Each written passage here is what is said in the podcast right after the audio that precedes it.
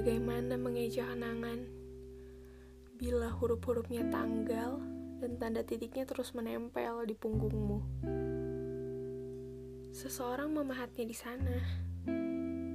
Entah bagaimana kau buta, dan yang tersisa ialah gigil yang lebih dingin dari sunyi sungai Musi.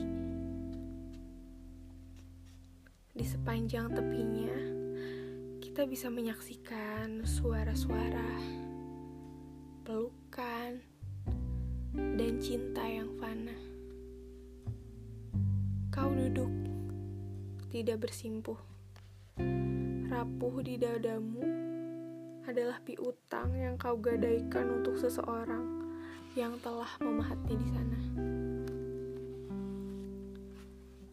Kau berdiri, tidak dengan kaki.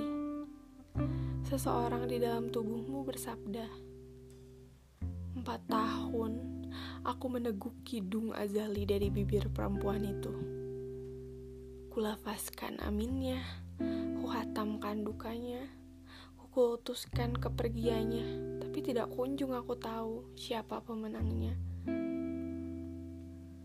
Di tepi sungai Musi kau bangkit dan bertanya, yang mana sepi, yang mana mimpi.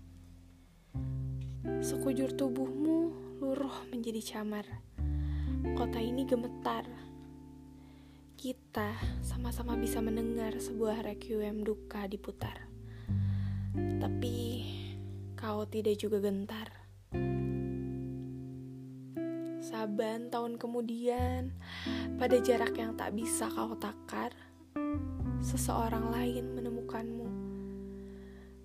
Mendapati bahwa kau berdiri dengan kaki dan dengan leluasa mengeja apa yang mereka sebut kenangan.